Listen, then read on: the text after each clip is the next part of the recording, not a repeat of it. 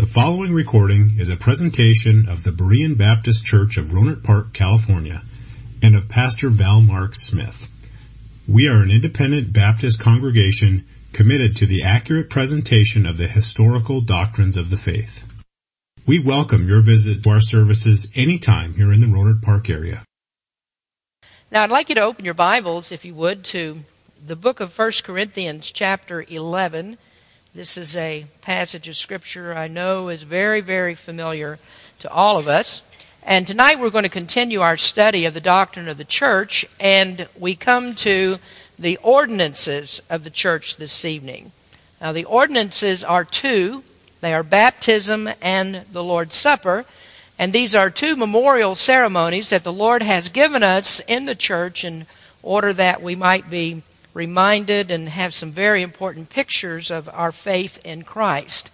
Now, I'll tell you, normally I, wouldn't preach this type of message on our Lord's Supper evening. We, we always do have, uh, try to do is have some kind of a tie in to the Lord's Supper and the message that I preach. But the one this evening is going to be just a little bit more technical than uh, other times, is we're going to explain why we practice the Lord's Supper the way that we do here in Berean Baptist Church we, uh, we observe ordinances. And the ordinances, well, the word ordinance, we look at that for just a minute, it actually means to put in order. And um, an ordinance is something that has been decreed or commanded. Now, baptism, for instance, is commanded by Christ. We find that in the Great Commission just before Jesus ascended into heaven, he gave the, the Great Commission in which he told, told us to go and preach the gospel. And one of the things he said there was to baptize people. So that is a command. Then we also have the Lord's Supper, and the Lord's Supper is found in three of the gospel accounts, Matthew, Mark, and Luke. And then it's further explained in 1 Corinthians. Um, the supper was given by Jesus on the night of the uh, last Passover that he observed with his disciples uh, just before he was crucified. Sometimes, of course, that's called the Last Supper. And it is indirectly commanded in the uh, gospel accounts, but we come to 1 Corinthians and we find that the Apostle Paul, who, of course, was not present when Jesus instituted the supper, was given a special revelation at a later time about uh, what the supper is about and, and how that we are to keep it, and that was conveyed by Paul to the Corinthian church. Now, normally, when we study the ordinances, we would start with baptism because that was the first one that was given, and it's also prerequisite to membership in the church and also to the participation of the Lord's Supper. So I'm kind of reversing things and going against the grain uh, because this is our regular time to observe the supper on this particular Sunday night. So I thought I would take advantage of that and we would teach on this particular topic. Now, if you look in 1 Corinthians uh, chapter 11, beginning at verse number 23, the Apostle Paul talks about how he had, as he says here, received this information from the Lord. For I have received of the Lord that which also I delivered unto you that the Lord Jesus, the same night in which he was betrayed, took bread, and when he had given thanks, he brake it and said, Take, eat, this is my body, which is broken for you. This do in remembrance of me. After the same manner also he took the cup, and when he had supped, saying, This cup is the New Testament in my blood. This do ye as oft as ye drink it in remembrance of me. For as often as ye eat this bread and drink this cup, ye do show the Lord's death till he come. Now, how many of you have a red letter Bible? Just about everybody has a red letter Bible. Okay, I think this chapter's interesting to us because it has these words that Paul repeated here in red letters. And this is not a revelation that was given to Paul. As I said, he was, uh, when he was, when the Lord was on the earth, because Paul wasn't present. He wasn't even saved at the time that the Lord's Supper was given. But these are words quoted directly from Paul that Jesus spoke to him when he gave him this revelation. Now, when we speak of ordinances, it's, it's proper to say that anything that Christ commanded is actually an ordinance. And that's because the word does mean a decree or a command. But from a theological and a uh, historical context, Baptists have considered that there are two ordinances that are particularly to be observed in the church. Now, I find it interesting that if you like American history and you like to study church history in America, which is one of the things that I like to do, is that uh, it's interesting to me that in the frontier days of our country, there was a difference uh, in, of opinion among Baptists on, on this particular issue. Now, there are some people who think that uh, the difference in early Baptists was over the doctrines of grace, and that's what they divided over, but that's not true. For the first 300 years of American history, all Baptists were agreed on the doctrines of grace, the very same things that we teach here in Berean Baptist Church. The division between them were the ordinances. Some of them believed that there were actually up to nine different ordinances that the church was to celebrate, and then others, like we are today, we believe that there are only two. And still in Appalachia, uh, the hills of of the eastern part of our country, you'll find that there are still some Baptists that practice another ordinance, which is foot washing. That's kind of interesting, isn't it?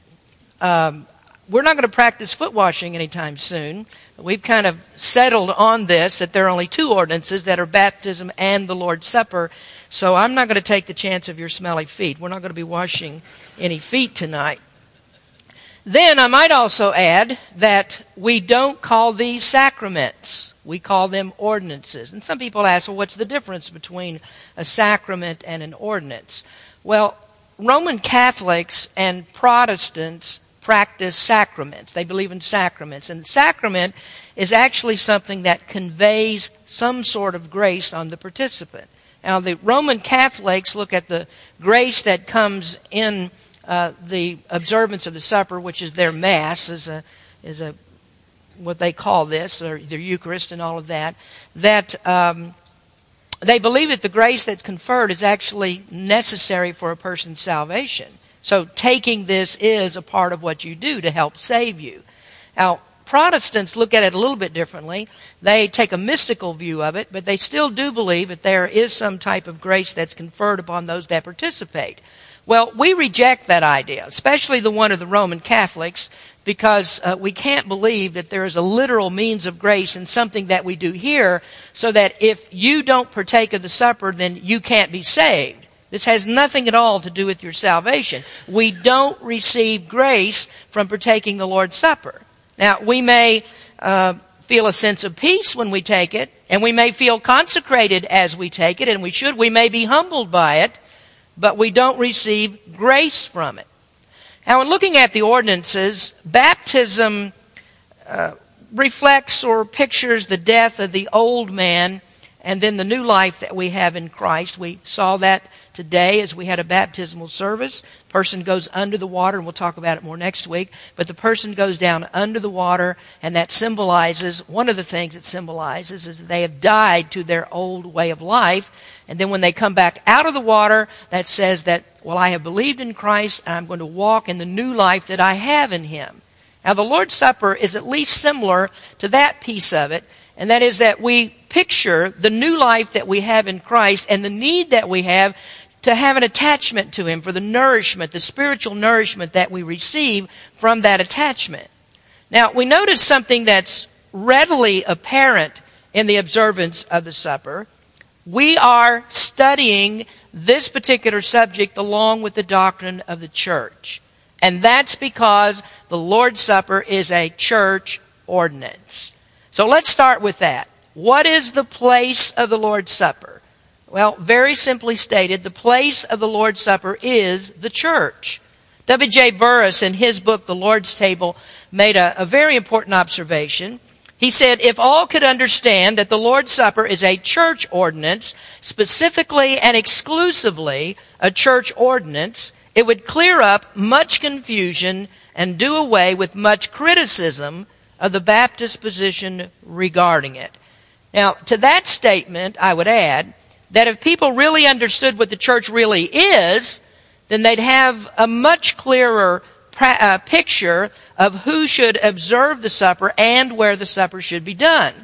Now, for a discussion of what the church actually is, I'll refer you back to lesson number two that we had on the nature of the church if you want to uh, go back and uh, review that. So true Baptist churches have always taken a biblical perspective concerning the ordinances. And of course the Bible is the place that we have to go in order to learn how God would have us to celebrate this ordinance. Christ instituted the supper for the church. That it's only among born again believers of the church that the supper can be celebrated. Now it was first given to the eleven apostles as they constituted the first church, and it was given on the evening of Christ's final Passover. Now 1 Corinthians 12:28 says, "And God hath set some in the church first apostles, secondarily prophets, thirdly teachers, and so on." So when Jesus sat with his apostles, they were his first church. Now, the Paul, Paul is speaking here to the church at Corinth and telling them how that the Lord showed him how the supper was to be observed, and he passed this information along to these people that are the Corinthian church. Oh, it's clear to us in the New Testament that it was never intended, the Lord's Supper is never intended for those that are outside of the church, that it is the church as it assembles and it commemorates the Lord's death. Now, since the ordinance is a church ordinance, this tells us that there are certain restrictions that are placed upon it. There are definite restrictions about who may participate. Now, let's talk about that next. Number two is the participants in the Lord's Supper. Who are the ones that should participate on a night like this when we come together and the supper is observed? Is everyone without distinction invited to take the supper, or do we differentiate between certain ones that would be in our congregation? Well, many times we have people that are not members of the church that are here. We may have guests that come from other Baptist churches. There might also be people that come from different denominations. And there might be some that are unbaptized Christians that are here. And there are some that may not be Christians at all. And so are we to invite all to come and partake indiscriminately when we take the supper. Well, there are actually two different positions that churches believe on this, and they separate along the lines of whether to practice open communion or closed communion. Now, sometimes that's called unrestricted and restricted communion. And we're going to look at it a little bit differently tonight. We're going to first take a look at the open view, and then in the second part, we're going to talk about the Baptist view of communion. Now, first of all, then, is the open view. Well, this has changed somewhat over the years um, to a practice among modern churches that really can't be found in the New Testament scriptures. There are some churches that make no distinction at all about whether a person is saved or lost. I mean, it's, it's, it's as if the thought never crossed their mind that there might be people that would come into the church on a night like this and they've never actually trusted Christ. They have no faith in Him. And so these churches will allow, and sometimes they will even encourage, that anyone can participate even though they may never have professed faith in Christ. And so they invite them to take of the bread and the cup as those are passed to the rest of the people. Well, that idea is completely foreign to the New Testament. Participation in the supper indicates that a person has partaken of the body and the blood of Jesus Christ by faith. That they have been cleansed by his blood, that they're actually born again and they do have a relationship with Christ. So even if we could make a, a case for the open view, there isn't any historical precedent for an unbeliever taking the supper. Now, those that have held to the uh, open view in a historical sense would never countenance this. I mean, uh, they, they wouldn't take what's happened in the modern church that just allows indiscriminate participation for either the saved or the lost. And this would be clear to us because the warning that Paul gives in 1 Corinthians 11:27, he says that it's possible for a born again believer to take of the supper unworthily. Well, that warning would have no meaning at all if the supper was opened up even to those that were unregenerate. So the scripture tells us that anyone that denies Christ is an infidel and that the unbeliever is actually guilty of trampling the blood of Christ. And that's because he denies the worth of this infinite sacrifice that Christ has made for sin. And so it would be totally impossible for us to come here tonight and to honor Christ in this supper while at the same time rejecting the worth of the sacrifice that he made. So one thing we'll never do, we will never knowingly permit unbelievers to take of the supper because that would actually be blasphemy. And that's a fact that's recognized by, by all Christians throughout the centuries, even those that favor open communion. They would never extend it to unbelievers. Well, there is a little bit of a qualification in that, though. If you know anything about Protestant theology, the qualification is that they do allow children that are baptized, even though they have never actually become believers, they haven't professed faith in Christ, they believe that the children of the believers that have been baptized, that of course would be through infant baptism, that when they're baptized, that they would have the right to take the communion even though they're not actually born again. And the reason that they do that is they, be, they believe that the children of believers are in the covenant community and they bring them into the visible church. Now, all of that is really a misunderstanding of what the church actually is, but they do permit it in this case where you could have an unbeliever if it's the child of a believer, one that's been baptized into their church. And then they also allow those who come from uh, other evangelical churches that have received their form of baptism, they'll let them participate. Well, that brings up an interesting point for us as Baptists because both Baptists and Protestants agree that baptism is a prerequisite for church membership and also for participation in the supper. Now, the problem here is that Protestants believe that sprinkling is a valid baptism.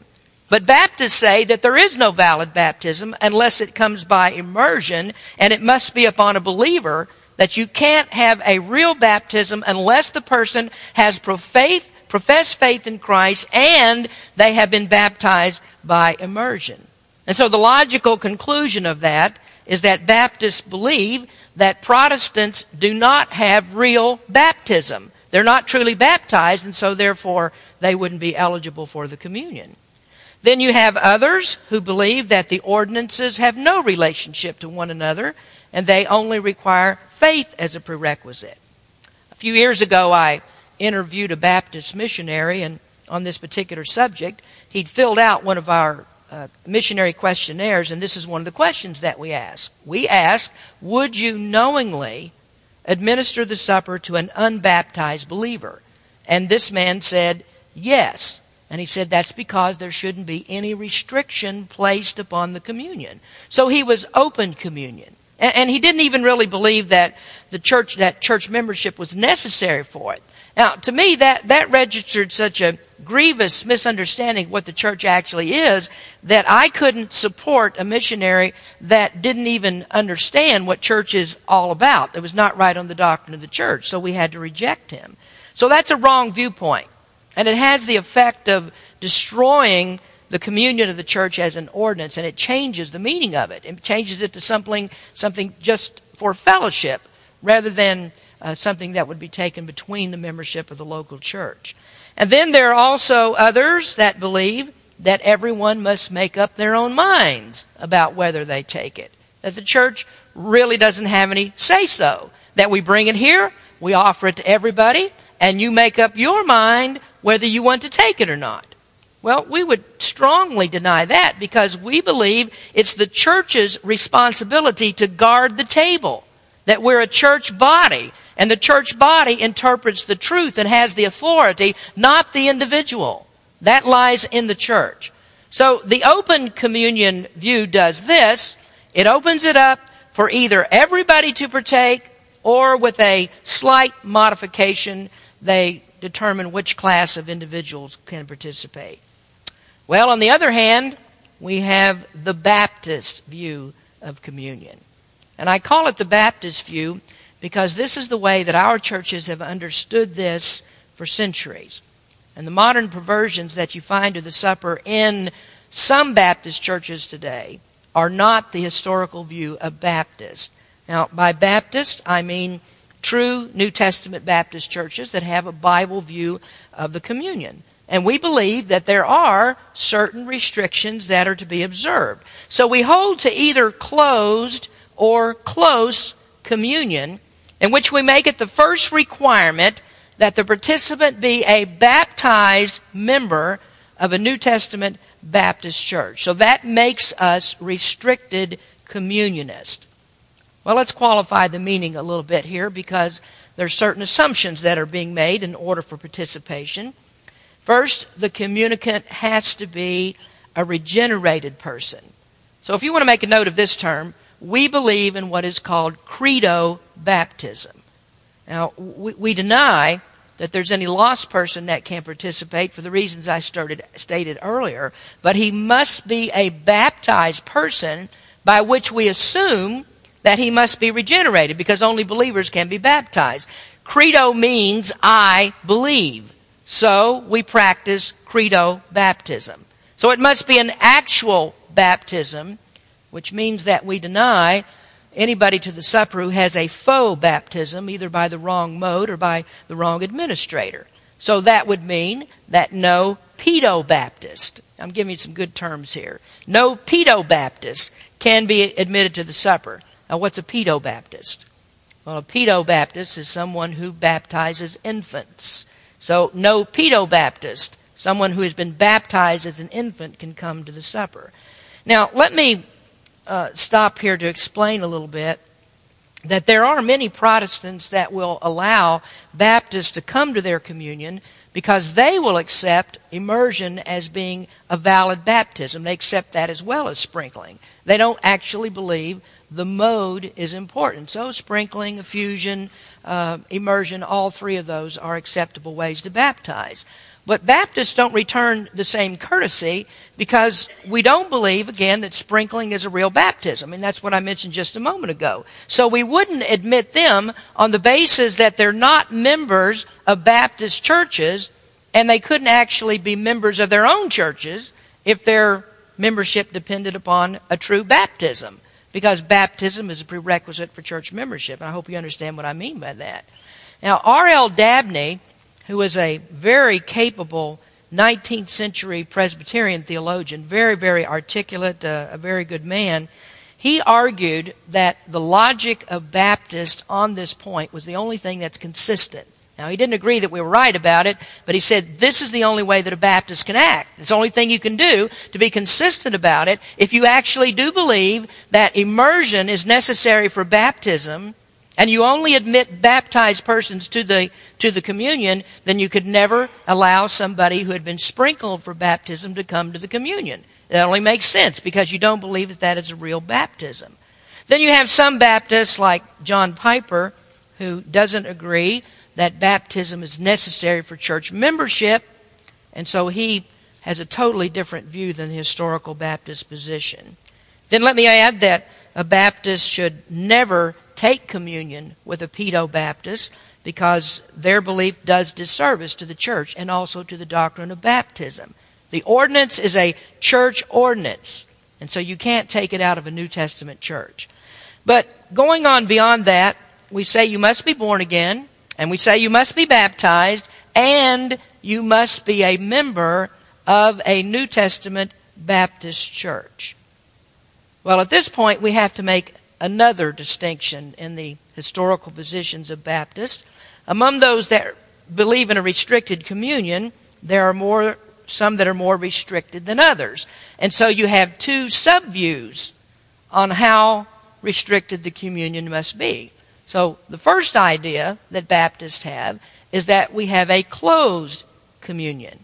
Now, some say that all that you actually need is to be a member of another Baptist church of like faith and order.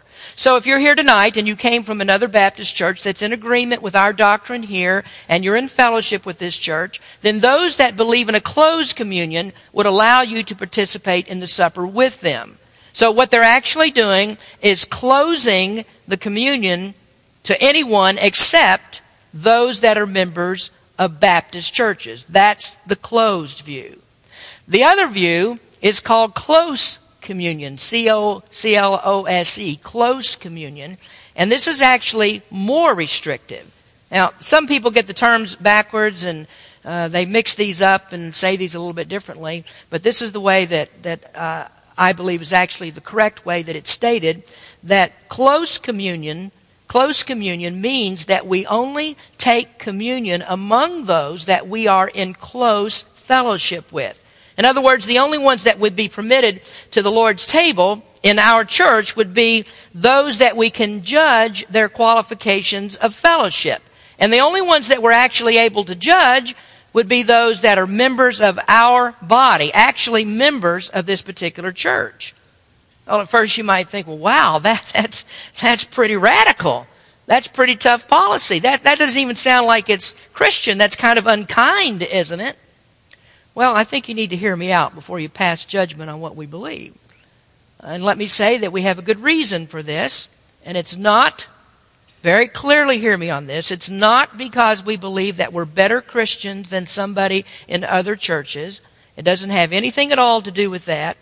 We don't propose to pass judgment on the spiritual condition of any person that's outside of this church. And that's really the whole point. Now, there are two things that are critical. The Lord's Supper is a church ordinance. We've established that. And this is a local body of believers that have covenanted together to do the Lord's work in this location. And so here, as the Berean Baptist Church, we represent a complete, a full and complete body of Jesus Christ in this locality. So we have a very definite membership of believers. We've all coveted together to do God's work, and there's a special bond that exists between us as members of the same church that does not exist with people that are outside of the church. Now, what we do then is we guard the purity of the church as the body of Christ and we're not able to do that with people that we don't know anything about. I mean, how could we regulate the observance of the supper with people that we don't know anything about their lives? Now, let me make very, very clear three important observations that vindicate the practice of close communion. Why do we do this? Well, we think the Bible teaches it. It gives the precedent for it. Now, number one is that Jesus' example vindicates close communion. Now we take a look at the time that Jesus instituted the supper, and when he did, there were only, or on the night that he did this, there were only 12 men that were present. There were 12 apostles. And as we compare the gospel accounts, we find out that Judas, who was an impostor, Judas, who was the betrayer, who was an unsaved man, that he had actually gone out before Jesus came to this particular part of the Last Supper. So when they observed this part, Judas was not there. So we only have actually 11 men that were present when the Lord's Supper was instituted. Those 11 men are the real charter members of the first church. And this is true even though there were many other people that were saved at that time. And we know John the Baptist had baptized many people. The apostles of Jesus baptized. We find that in the scriptures that his apostles baptized, even though Jesus himself did not baptize. So there were many, many people who were actually saved during that time, but they were not permitted to come to the supper. They weren't invited to do this. And that's because the church had not been fully formed just yet. So when Christ instituted the supper, it was with those 11 men that represented the first church. So he didn't ask the man who owned the house where the meeting was to come in and have the supper with them. He didn't ask any of these other believers that were out there for them to come and have the supper. Now, for instance, there were even some that Jesus had sent out as witnesses of him. We find in Luke chapter 10, verse 1, after these things, the Lord appointed other seventy also, and sent them two and two before his face into every city and place whither he himself would come. Those are all saved people, but none of those are invited to this supper. Now, there are some who say that, well, we can't restrict the supper because it's the Lord's table, and the Lord is the one who has the uh, authority to invite people to his table. And we say to that, exactly, precisely. He's the one that invites people to his table, and we don't have the right to invite anyone else. And this is the example that he set for us. Secondly, unity of doctrine vindicates close communion. Now, I want you to look in your Bible at the verses immediately preceding the text that we read. 1 Corinthians 11 and verse number 18. 1 Corinthians 11, 18. Paul says, For first of all, when ye come together in the church, I hear that there be divisions among you, and I partly believe it. For there must be also heresies among you, that they which are approved may be made manifest among you. Listen to verse 20. When you come together, therefore, into one place, this is not to eat the Lord's Supper. In other words, he's telling us there that you can't have divisions in the church and partake of the Lord's Supper. So, one of the main stipulations for the proper observance of the supper is that we have unity of doctrine. And the question has to be asked then, how do we have unity of doctrine with those that we don't know anything about? We haven't examined their doctrine. And one of the things that we don't do when you come in to visit Berean Baptist Church, we don't ask you to fill out a doctrinal statement. We don't say, now, what is it exactly that you believe before you can attend here? So we've never done that. So we have people that come in that have all, all, different kinds of beliefs. They may come from all different kinds of places. We don't know what they believe. We haven't questioned them. They haven't questioned us. And so we can't say that we've arrived at unity of doctrine with people that we don't know anything about. Now, those that are in the church, we are in agreement. We've examined doctrine. We don't have unity of doctrine with Protestant churches.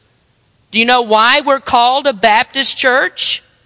We're not a Methodist church. We're not a Presbyterian church. We're not a generic community church. We are a Baptist church. Why? Because we believe Baptist doctrine. That's why we have the name on the door or on the sign out there. We believe Baptist doctrine. That's what differentiates us from others. And so, how could we have unity of doctrine who see scriptures differently than we see them?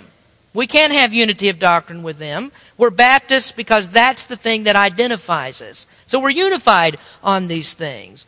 Now, I'm the one that's teaching you, and I'm teaching you on this subject. This is one of those subjects that differentiates us from others. And we have unity in our doctrine on this. And as long as I'm preaching what the Bible says, then you stick with me. We all hang together on this. This is what the Bible says. And as members of the same church, we are actually mandated to have agreement over the Scriptures. This is commanded for the New Testament church. We must have unity. Well, we know there are a lot of non preferential issues that we may disagree on. And uh, I, I'm okay with those kinds of things. We may not agree on non preferential things, but when it comes to the steadfast core doctrines of God's Word, we must be in agreement with each other. We can't be divided and have a church. It doesn't work that way. Now, thirdly, church discipline vindicates close communion. Now, I want you to pay close attention now because this is the real clincher for why we practice close communion. Now let's turn back a few pages to the fifth chapter of 1 Corinthians, and we'll look here at verse number 11. 1 Corinthians chapter 5, verse number 11. You'll recognize this uh, as part of the study we had on church discipline. 1 Corinthians 5, 11. But now I have written unto you not to keep company. If any man that is called a brother be a fornicator, or covetous, or an idolater, or a railer, or a drunkard, or an extortioner, with such an one know not to eat. For what have I to do to judge them also that are without? Do not ye judge them that are within? But them that are without God judgeth. Therefore, put away from among yourselves that wicked person. Now, looking at this scripture, this is not really all that difficult. But Paul is showing us here is that the church has no jurisdiction over those that are outside of the church. The only ones that we can judge are those who are a part of this body, and neither do we care to pass judgment on anyone else. I mean, how can we know the lifestyle of someone that just comes into our assembly off the street? I mean, doesn't this chapter show us and as we go through 1 Corinthians on this subject, doesn't it show us that there is a standard that has been set for the proper observance of the supper? I mean, right here in 1 Corinthians chapter 5, we have a list of sins that Paul says if people commit these kinds of sins and they, they're called a brother, you don't permit them to come to the fellowship of the supper. So those that are outside of the church, well, I don't care to track them down and determine whether they are or whether they are not committing any of these sins. That's not my business. And we're not accusing anybody of immorality by refusing them the supper. We're only saying that we don't have the capability of obeying Christ's command in this particular area, of looking at the lives of people and determining whether they are fit for the communion. We don't have the possibility of even obeying that command if we bring people from the outside that we don't know anything about. We have close fellowship with those that are members of our particular body. So, we, we can invite outsiders because we don't have a command from scriptures to deal with them in this way.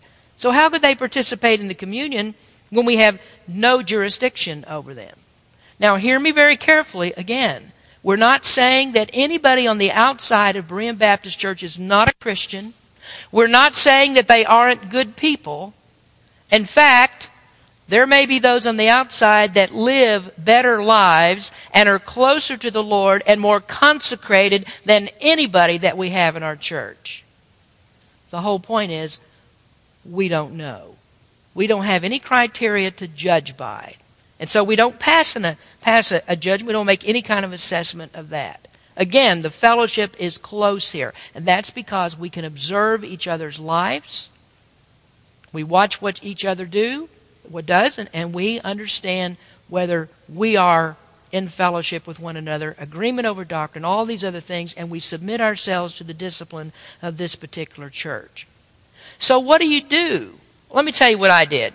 When I first came to Berean, and I wasn't a member here many, many years ago, when I was just visiting the church here, I came and at one of the Sunday night services, the communion was being taken.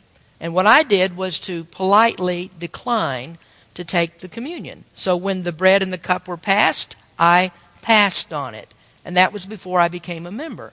Now, Larry Jefferson at that time uh, was a deacon in the church, and uh, he was the one who served me that, and I passed it on by, and he had no idea who I was. But later he said, Now there's somebody I know who was raised just like me. That I understood this particular issue, and so I didn't partake of the communion. So what we do here is that we pass the bread and we pass the cup down through the rows, and we're not going to slap anybody's hand if you take the communion. We're not going to do that. We're not angry at someone who takes the communion and they're not a member of our church. We're not angry about it. We've just let you know what our particular position is on this matter. And remember again, we haven't passed a judgment on anybody. We're not saying anybody's not a good Christian. It has nothing at all to do with that. It has to do with the fact that we are in close fellowship in this church, among this membership and we know each other's lives. We can't have the Lord's Supper with those that we can exercise no discipline over. See, what Paul taught in 1 Corinthians chapter 5 would have no meaning whatsoever, none at all, when he said to, when he said to that church, when he says, don't take the supper with people who commit these sins. That wouldn't have any meaning at all if everybody indiscriminately was allowed to come in at the Lord's Supper time and take it. The command doesn't mean anything. Well, let me finalize this lesson tonight. Uh, I mean, there, there's much more that we could talk about, especially if we were going to look at the absolutely heretical views of this, like talking about the Roman Catholic mess of the Mass with transubstantiation, or with the disturbing view of the Lutherans with consubstantiation. You know, I, when I first was putting the message together, I thought, well, maybe I might alliter, uh, alliterate that and say the mess of the Mass with Roman Catholics and transubstantiation and the constipating view of the Lutherans with consubstantiation. But I'll let that pass and we'll take that up at another time. Now, thirdly, thirdly, the preparation for the Lord's Supper. And this is a good place to follow up on some of the comments that I've just made. We're not trying to judge anyone from the outside. We couldn't do that because we have no basis. But let me say this that it's better for you to judge yourself before you partake of the Lord's Supper. It's much better for you to do that than to have me or someone else disinvite you from taking the Lord's Supper. Now, I'm talking to members right now. It would be much better for you to examine yourself. Now, notice this very familiar part in verses 28 and 29 of our text. But let a man examine himself, and so let him eat of that bread and drink of that cup. For he that eateth and drinketh unworthily eateth and drinketh damnation to himself, not discerning the Lord's body. So, what is the preparation for the supper? Well, here we have one part of it, a very important part of it, a solemn self examination. And so it's the duty of every born again, baptized believer and member of the church to examine himself before he comes to the Lord's table. And that's why we pause before the administration of the supper and we ask everyone to pray a silent prayer. So what we do is we give you time to get your heart honestly right with God before you partake of the supper. Now, this is one of the things I've kind of wondered about before. I do pause. You're familiar with that. And we'll do it in just a few minutes. We'll, we'll pause and I'll ask everybody pray a silent prayer, confess your sins to God. And I always wondered, did I give you enough time? Because some of you may have a long, long list and I just haven't given you enough time. So I'm going to trust that you got it all done in the little bit of time that I give you. But we give you the time to get your honest, your heart honestly right with God. And the reason that we do that is because we don't want you to experience the chastisement that came upon the Corinthian church. Now, you read these scriptures as Paul talks to them, and you find out that there was very serious chastisement because they'd made a mockery of the Lord's Supper. And we don't want the Lord's chastisement to come on you. So, there are two questions that you need to ask yourself before you come to the supper. The first one is, Am I right with God? Am I right with God? Is there anything that hinders your fellowship with God? Is there anything that you're doing that is not God honoring and God pleasing? Now, I'm going to throw one out here. There are a whole lot of things that I could tackle in talking about things that are God pleasing, but I'm going to throw one out for you. What about this? Do you tithe? Are you a tithing Christian? We don't pass out questionnaires for people to say, well, yes, I tithe. And I say, okay, well, you're permitted to the communion. But isn't that a command that God has given us that we are to support our church? And if you come along and you say, well, you know, Lord, I do respect your death and I appreciate what you did for me and all that, but I really don't think it's worth giving my tithe, you're going to have a hard time convincing the Lord that you're really in fellowship with Him. I don't think that you are. That's one thing Christians need to do. They need to tithe. But there are a lot of other areas of obedience that we could go into. Uh, there are things that you need to conscientiously very much consciously be aware of before you partake of the supper. Have you confessed your sins to God over these kinds of issues? Second question is Am I right with my fellow Christians? Is there anyone in the room that you have a grudge against? Is there anybody here that you would not give them the time of day? Now, you're going to be with them for eternity. Or maybe not if you don't really have a forgiving heart. See, forgiveness and reconciliation are marks of a true Christian. So you can't be right with God if you're not right with them. Now, we've studied forgiveness in the last couple of weeks on Sunday morning, and we've learned, of course, that God has forgiven us of far more than we've we could ever pay. I mean, he, he's he's he's forgiven us of more than we could even ask for forgiveness for, certainly far more than someone's done to us. So, can you come to the table where Christ has demonstrated self sacrifice and forgiveness? Come to the Lord's table without being a forgiving person. No, you need to examine yourself and see if you are in fellowship with other Christians of the church. Anything less is to do despite to the Spirit of grace. And then let me fi- say this finally that there is no excuse not to take the supper. And again, I'm speaking to the members of the church. You have no excuse.